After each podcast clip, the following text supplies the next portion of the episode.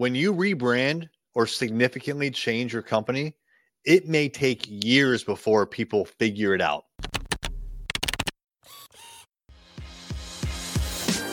Hey there, I'm Eric Olson.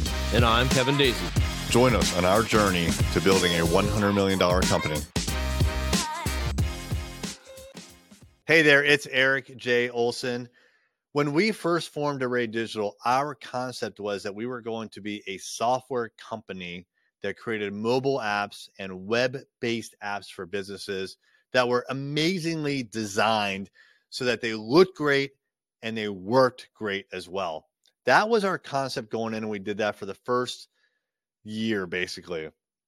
And then after that, we began the transition to digital marketing exclusively. That took about six to 12 months. And ever since then, we've been 100% digital marketing. We don't do apps anymore, we don't do software anymore.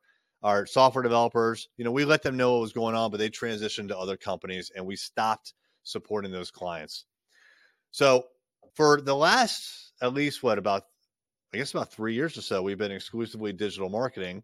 But it's interesting because it took a long time for people to realize that we weren't doing apps and software anymore.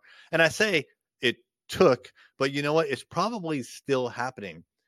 About a year ago, maybe closer to a year and a half ago, someone that I know in the community who I've known well for a long time, who follows me on social media as well. Like he's seen me posting about these changes in the company. We've talked. I've literally told him in the past that we changed to digital marketing, he told a friend of mine that he thought we still did apps.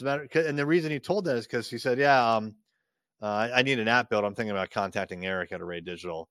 And like I, it. So even though I had told this person directly, "Hey, we don't do apps anymore. We're doing digital marketing," it just didn't sink in.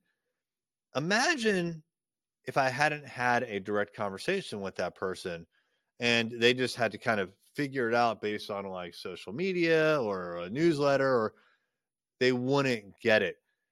We realized that we had to keep talking about the changes that were happening in the company a lot and widely. And it couldn't be just like one blog post and we're done. We got it. We got that we changed what we were doing, but the rest of the world didn't get it. And so once we kind of understood that it was going to take people a long time, we had to keep saying, over and over and over again at nauseum to the point where like I can't believe I have to say this again. We only do digital marketing. But we had to be repetitive in our message because like not everybody gets that single message that you send out or the first 5 times you have that message.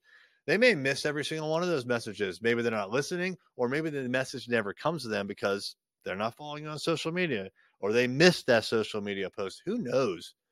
but you have to continue to tell people what you do here and now. So, like, hey, if there's any confusion here at Array Digital, we do not do apps, we do not do software. We do websites, SEO, online advertising, and social media management. Those four things are the only things that we do here. And so, like, you know, when was the last time that I said that on the podcast? It's probably been months. So you know, I'm not even living up to this advice that I'm telling you. Like, you need to keep telling people over and over and over again. And so it's got to be on your website. It's got to be super clear. Put it in the your email signature. Like, let people know what it is that you do, and especially if you change what you do, if you change your branding, make sure that you communicate that often and widely.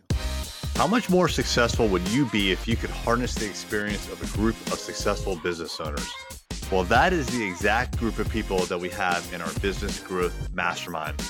Check out more information at arraymentors.com.